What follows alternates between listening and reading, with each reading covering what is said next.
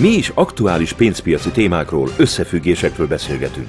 Gazdaságról érthetően János Zsolttal.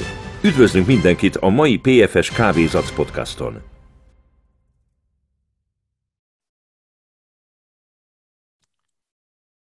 Újra egy podcasttal jelentkezem, ami azoknak, akik már hosszabb ideje hallgatják a podcastokat, lehet, hogy már, már teljesen tiszta, hogy ez mire jó. Akik újan hallgatják a podcastot, az, azoknak lehet, hogy egy ilyen mini használati utasítás segít, jó lehet.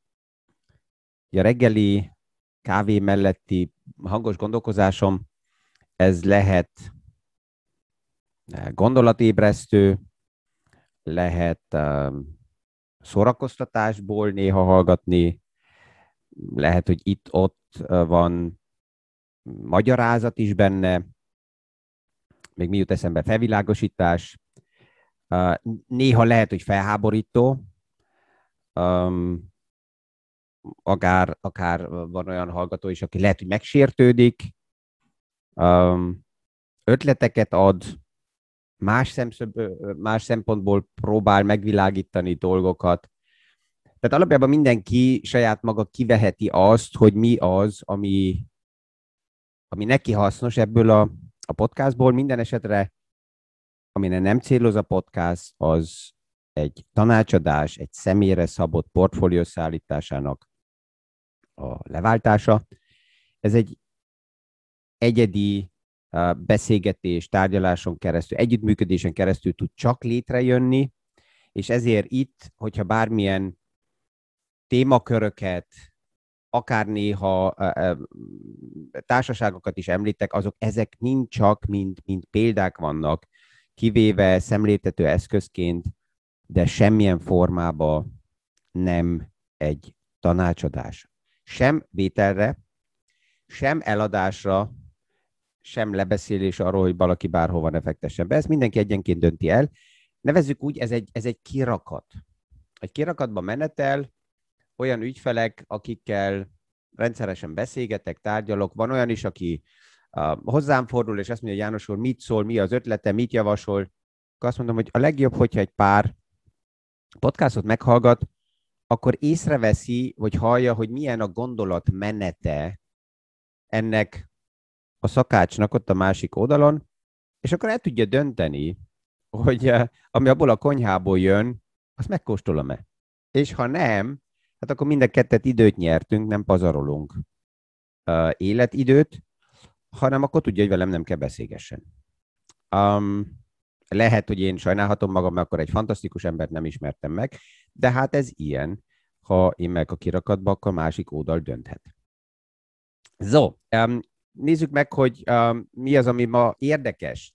A piacok nagyon hamar hozzászoknak szinte minden új helyzethez. Tehát azt, amit ma még esetleg nem tudunk elképzelni, és így az első reakcióba nagyon emocionálisan uh, reagálunk, ezt ugye a piacokon is látjuk azon keresztül, hogy az emocionális reakció az általában vagy nagyon erős növekedő volatilitás, mert valamelyik irányba vétel vagy eladás irányába mozdul a piac, és um, ez egy bizonyos idő után úgy, úgy kvázi egy picit, um, ja, ebbe belenyugszik a piac, és az, aki így a podcastokat hallgatja, annak egy reális kell legyen, amit mi itt megbeszélünk. Abból indulhatunk ki, hogy az a téma, az legalábbis a szakmai világban már abban a pillanatban, amikor ezt kézbe vesszük, egy minimum rágott csont, még nem nagyon lerágott, de lehet, hogy minden esetre már ezt, ezt, ezt fel van fedezve, és ez jelen van. És minden, amiről beszélünk, a jó az, hogy erre már felkészül az agyunk, és ez már nem meglepetés.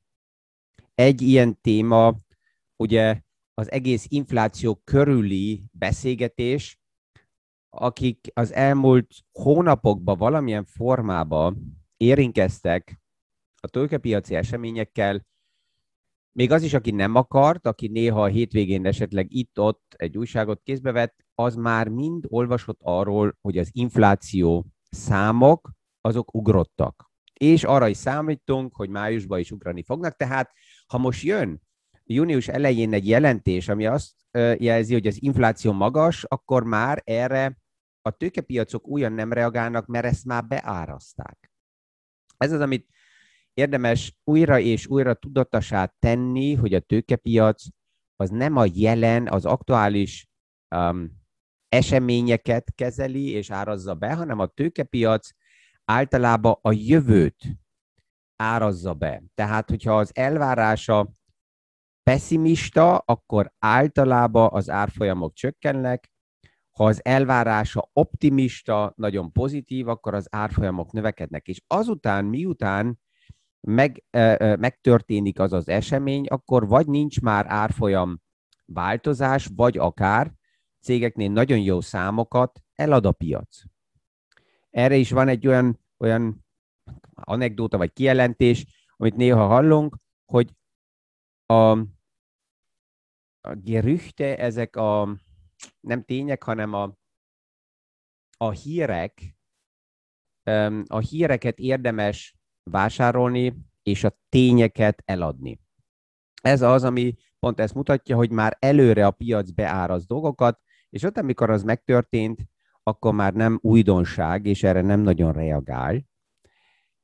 A tegnap egy olyan um, chart került a kezembe, amelyik felmutatja azt, hogy például mi az, amit a pénzügyi média, tehát a Financial té vé, a pénzügyi televízió csatornák, vagy, vagy rádiócsatornák mit, um, mit vitattak az elmúlt hónapokban, és hogyha megnézzük, akkor azt látjuk, hogy a, az infláció téma, és az, hogy a kötvényeknek a rentabilitása menni fog felfele, ez egy nagyon-nagyon uh, már szinte lerágott csont tényleg a pénzügyi médiába, ez nagyon erősen jelen van, és az érdekes az, hogyha ezt visszamenőleg is megnézzük, akkor azt látjuk, hogy amikor ilyen magas szinten voltak a rentabilitások, és ilyen magas szintű volt az elvárás, hogy ez emelkedni fog, akkor a következő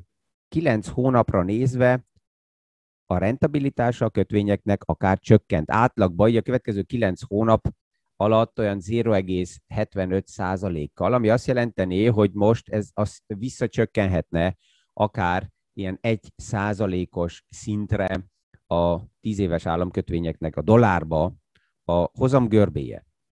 És ez miért történik meg? Na já, hát a piacok ott állnak, és erről már többször beszélgettünk, hogy a központi bankok kellene reagáljanak, de mi is, mit is akar a piac? Ha fél a piac attól, hogy jön az infláció, és ezen keresztül például a kamatok mennének felfele, ami rossz a piacnak, de csak rövid időre rossz a piacnak, mert ha a piac elgondolkozik ezen, akkor azt mondja, hogy ez jó a piacnak. Miért? Mert az azt jelenti, hogy működik a pandémia utáni gazdasági elindulás, és ezt akarjuk. Tehát valójában azt akarjuk, és nap mint nap ezért reméljük, hogy a reopening story ez működni fog, tehát már ezt az elvárást is a piac elfogadja, nem lepi meg, és az, amit a múlt héten is beszéltünk, hogy például Kína jelezte, hogy ők a következő három-öt évre nézve a nyersanyagoknak az árát vissza szeretnék fogni. Minket keresztül, minden lépésen keresztül, ez lehet akár a hitelek kibocsátása, hogy ne menjen annyi spekulatív tőke a nyersanyagokba, de már abban a pillanatban, amikor ez a médiában megjelent, ez sem már új esemény, ez sem már új jelenség, hogy a nyersanyagok ára, ár emelkedése ellen szeretnének a kvázi nagyhatalmak valami lépést tenni, tehát ezzel mit csinálnak? Az infláció ellen lépnek fel, tehát nem engedik, hogy az infláció csak úgy elszaladjon, és ez megint a piacokat valamilyen formába nyugtatja. Persze, hogy a nyersanyagoknál sem minden nyersanyag egyformán emelkedik, hogyha csak megnézzük az olajárát, akkor ott nem volt a nagy fordulás, mint a többi nyersanyagoknál, de az olajat aktuálisan a spekulatív tőke nem fedezte annyira fel. Um, és egy másik téma, ami nagyon erősen a médiában jelen van, és ezért ennek is az ereje kimegy, ez a, az, a, az a fogalom, hogy a, a taper tantrum, tehát a kamat fordulás a központi bankok oldaláról, ez még mindig nincs azon a szinten jelen, tehát erről a fogalomról, hogy taper tantrum, még nem hallottunk annyit, még annyit biztos nem hallottunk, mint az inflációról, de elég magas szinten a szakmai médiában már jelen van, körülbelül azon a színvonalon, mint ami kétezer-tizenhétben volt, de még nincsen azon a magas szinten, ami kétezer-tizennégyben volt. És aki kétezer-tizennégyben már a piaccal foglalkozott, az emlékszik arra, hogy ott nagyon sok ilyen kamatfordulási uh, uh, sztori volt, ez szét volt rágva, hogy mi fog történni a piacokban, hogyha a központi bankok nem csak a likviditást visszaveszik, hanem elkezdik emelni a kamatokat, és ez kétezer-tizennégy-tizenötben első lépésekben meg is történt, és az nagyon-nagyon erősen jelen volt. Tehát ahhoz képest, ahol most vagyunk, még persze, hogy nem, de mindig, amikor ez ennyire erősen vitatva volt, akkor azután a piacokba inkább a fordítottja történt, mint amit elvárt a piac. Tehát azt is lehetne mondani, hogy ez egy úgynevezett kontraindikátor, ami nagyon-nagyon erősen jelen van a piacba, legalábbis a médiában az nem fog megtörténni. Miért? Mert ezt a tőkepiac beárazza. És ez hogy árazza be?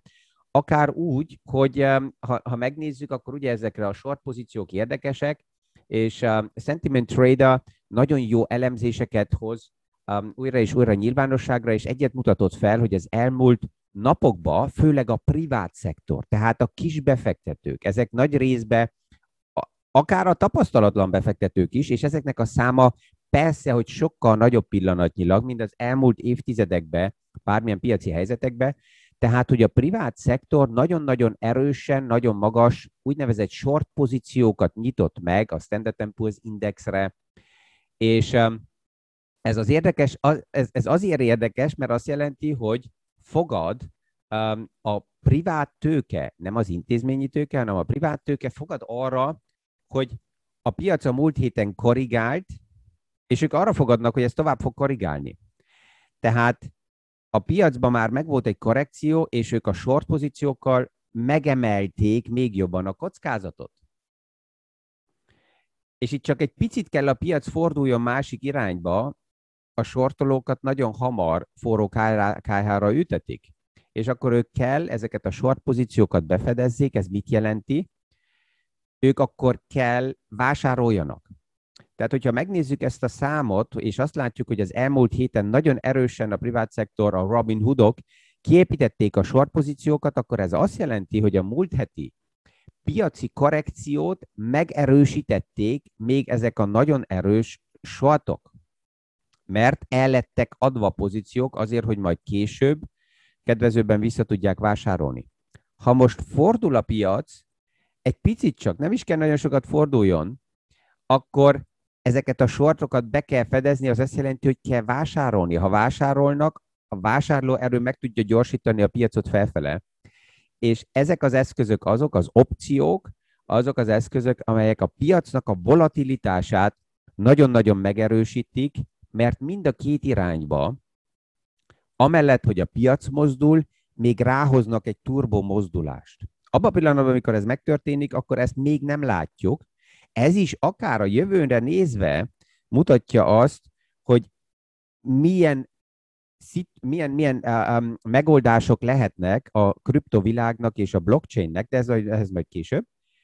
Ez is lehet az, hogy akkor sokkal hamarabb azt látjuk, hogy a tőzsdéken, ha valami mozog, hogyha létrejönnek tranzakciók, akkor ez konkrétan mi volt? Ez fizikális eladása vagy vétele volt egy részvénynek, vagy pedig csak egy opció. És ez milyen opció volt? Olyan opció, amelyiken hiteleken keresztül volt felvéve, és mekkora a hitelemelés mögötte, tízszeres, húszszoros, hányszoros, ezt is fogjuk majd látni. Ma még nem.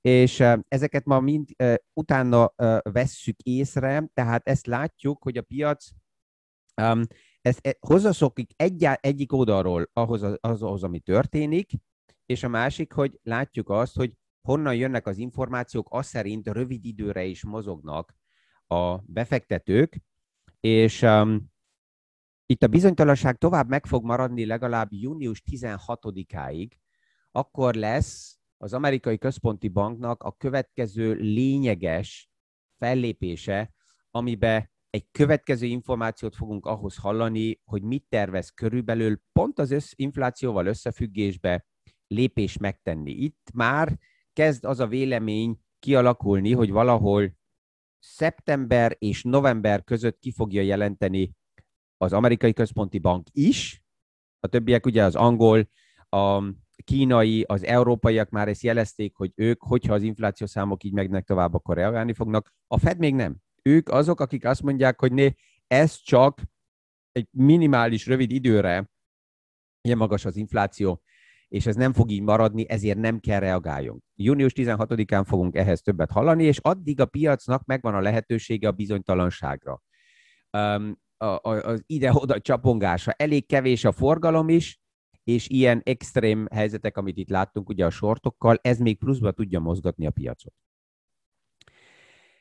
Egy másik téma, amihez persze, hogy ma is uh, hozzá kell szóljak, a kriptovilág, és tudom, hogy itt most, akkor is, hogyha azok a rajongói, akiket mérgesítek minden nap, de mégis valamilyen okokból meghallgatják a, a, a podcastot, visszajelzés, hogy ó, János, te a, kriptók, a, a kriptókról, mikor beszélsz, akkor észreveszünk, hogy milyen öreg vagy. Te halvány fogalmad nincs, hogy ez hogy működik.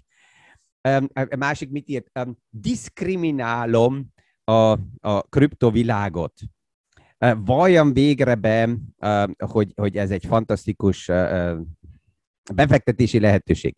Tehát amit látok így az elmúlt évekből, hogy ennyire emocionálisan, pillanatnyilag, ezt már mondtam a tegnap is, két téma van csak vitatva, az egyik a technológiai szektor, a másik a, a, a, a kriptotémakör, és tehát nagyon emocionális ez az egész téma, tehát persze jönnek egy pár, hogy mondják, ó, buy the dip, buy the dip, minden visszaesés meg kell venni, minden, mínusz negyven százalék, buy the dip, mínusz harminc százalék, buy the dip. Ez egy elég drága szórakozás tud lenni, hogyha ez valaki megcsinálja, és nyugodtan ezt bármit, bárki csinálhassa. Tehát mégis a témához hozzászólva, az a decentralizált um, kvázi deviza, amit szeretnének egy páran látni, hogy ez mennyire decentralizált, ezt látjuk akkor, amikor azt látjuk, hogy egy centrális számla van. És ennek a tulajdonosa Elon Musk. És amit ő tweetel, az szerint megy egy decentralizált egész iparág. És ha neki kedve van, akkor éppen húsz-harminc százaléka tolja felfele, vagy lefele. Um, egy tiszta, és ezt hozzá lehet mondani, a blockchain az jött, hogy maradjon. Ez körülbelül ugyanolyan, hogyha megnézzük kilencvenkilencben, mikor megjelent az internet, akkor is milyen visszajelzések voltak. Ó, az internet az mennyire nem szabályzott tér, és ez nem kell senkinek, és ez nem szükséges, és mit tudom mi. És kialakult belőle a dotcom lufi. tízezrével jöttek cégek a tőzsdére, amit mindent felszippantott a tőzsde, csak egyet kellett beletenni, dotcom. Mindegy volt, hogy mi volt az üzleti modell, a lényeg az volt, hogy dotcom, ez a mi filozófiánk, internet. Mindent szívott fel a piac. Ez egy picit, hogyha csak összehasonlítjuk, és nagyon jó programozók vannak, akik azt mondják nekem, né, a blockchain technológiával dolgozunk. De hogyha mi egy kicsit kacsintva hozzá mondjuk, hogy igen, ez egy kriptodeviza, akkor hirtelen nyomják a nyakunkba a pénzt. Ha csak arról beszélünk, hogy ez egy tiszta blockchain program, ami megold bizonyos feladatokat, akkor lehet, hogy kapunk pénzt, de nem tolják úgy utánunk a pénzt. A kérdés most az, hogy lovagoljuk ezt a hullámot, vagy nem. És én azt mondom, hogy oké, okay, ez a spekuláció hullám. Ezért beszélek arról, hogy ez egy hasonló, mint a dotcom sztorinál egy lufi. Az internet nem tűnt el. Ezért tudunk így mi ilyen formában reggel streamelni, megvan rengeteg fantasztikus eszköz. Egy döntő, a first moverek, az elsők, akik ebbe a témába belementek, azok ma már nincsenek, azok már rég nincsenek. Tízezrével el is tűntek.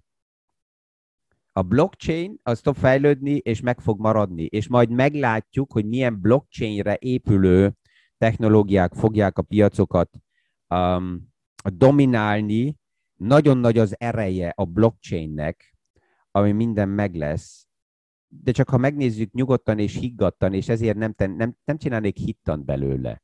Még egyszer, befektetési eszközök a piacokba, azok nem emocionálisak. Ezért túl sok emóciót beledobni a témába tiszta fölösleges. Ezek csak árfolyamok. Jobb esetben papírok, ebben az esetben valamilyen programok, amelyeknek van valamilyen, valahonnan valaki kifizeti értéke.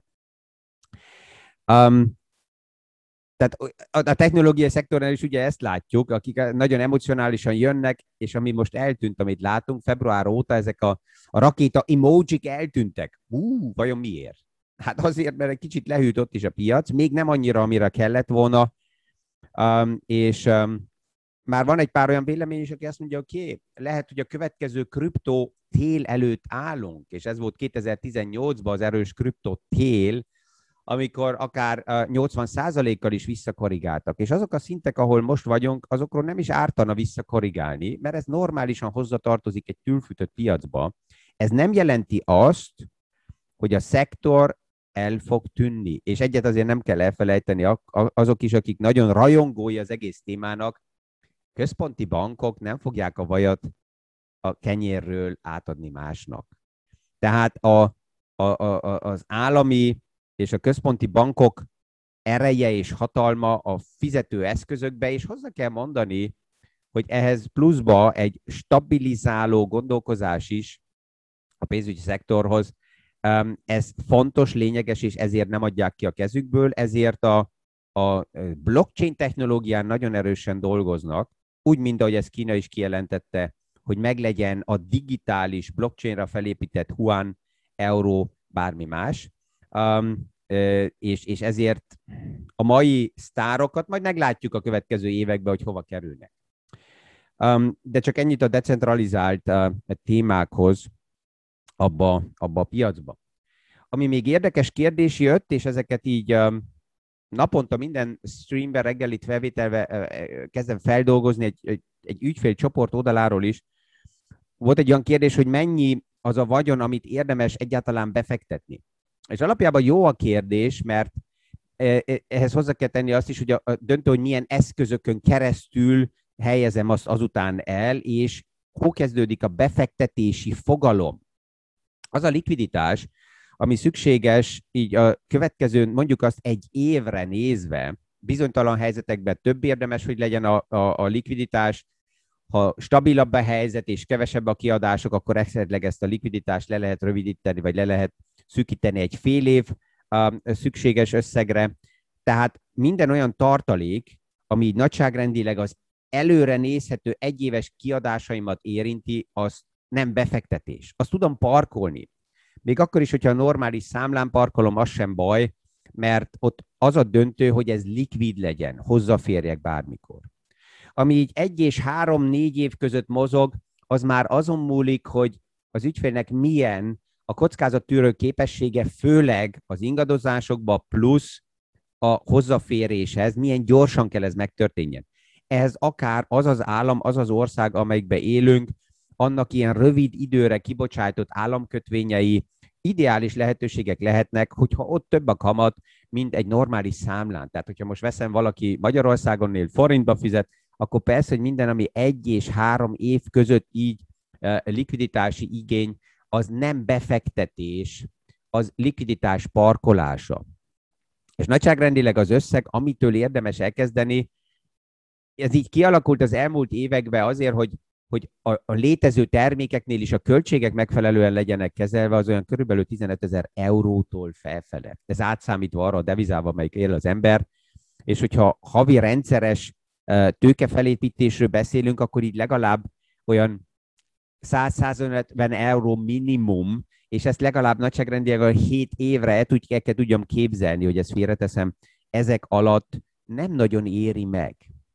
Vannak itt-ott eszközök, ami ma különböző piacokban hozzáférnek az ügyfelek, de azt is el kell fogadjuk, hogy Európában még sok minden nem működik. És a következő, amit el kell döntsem, hogy melyik, milyen szakácsra akarok megvenni? Akarok egyáltalán egy szakács? És azt mondom, hogy egy aktív vagyonkezelést akarok megvenni, vagy pedig egy, egy, egy nem, nem kell nekem szakács. Tehát ami így kvázi össze van ömleszve, ezekre a tipikus é té ef-ek egy megoldás, ott nincsen semmi aktív menedzsment. Azt is meg kell néznem, hogy melyik piacokban az érdemes, és milyen piacokban nem érdemes. És ezt is meg kell különböztetni, hogy milyen eszközöket vásárolok meg. Tehát így az első kérdés, ami itt jött, hogy mennyi vagyontól éri már meg befektetni, ez így nagyságrendileg uh, kezdődik olyan körülbelül tizenötezer plusz eurótól felfele, és az idő is nagyon döntő, hogy ezzel kibéküljek, hogy ez a fogalom, hogy befektetek, ez általában én ma azt javaslom, hogy legalább ilyen három plusz, négy plusz évtől felfele legyen. Minden, ami az alatt van, az nem befektetés, az likviditás parkolása, és ott lehet itt egy-két százalékkal valamilyen formában esetleg optimalizálni, de kockázatot bevállalni nem tudom javasolni. Um, és a következő napokban ilyen, ilyen kérdésekhez még vissza fogok egy pár szót térni, amik így jöttek. Nagyon jók a kérdések, akár itt egy egész uh, diványbeszélgetés sorozatot lehetne ezekre felépíteni, uh, és minden így reggeli podcastba egy-egy kérdésre választ be fogom építeni. Ezzel ma reggel megnéztük, hogy a piac a, milyen gyorsan mihez képes hozzászokni. A másik oldalán, hogy a decentralizált a, a kriptovilág mennyire centrálisan van, a, centralizáltan van irányítva, és hát ez minden a, a előny és hátrány mellett a tulajdonsága. Mai nappal is kellemes tárgyalásokat kívánok, remélem, hogy megvoltak az ötletek, és a podcastnak az a hely, amit eleinte mondtam, hogy miért bonyolítom ezt le. Várom a visszajelzéseket, a kérdéseket, és kívánok minden nap, mindenkinek kellemes napot a hónap reggeli Kávézac podcastig. Mi is aktuális pénzpiaci témákról, összefüggésekről beszélgetünk. Gazdaságról érthetően János Zsolttal. Üdvözlünk mindenkit a mai pé ef es Kávézac podcaston!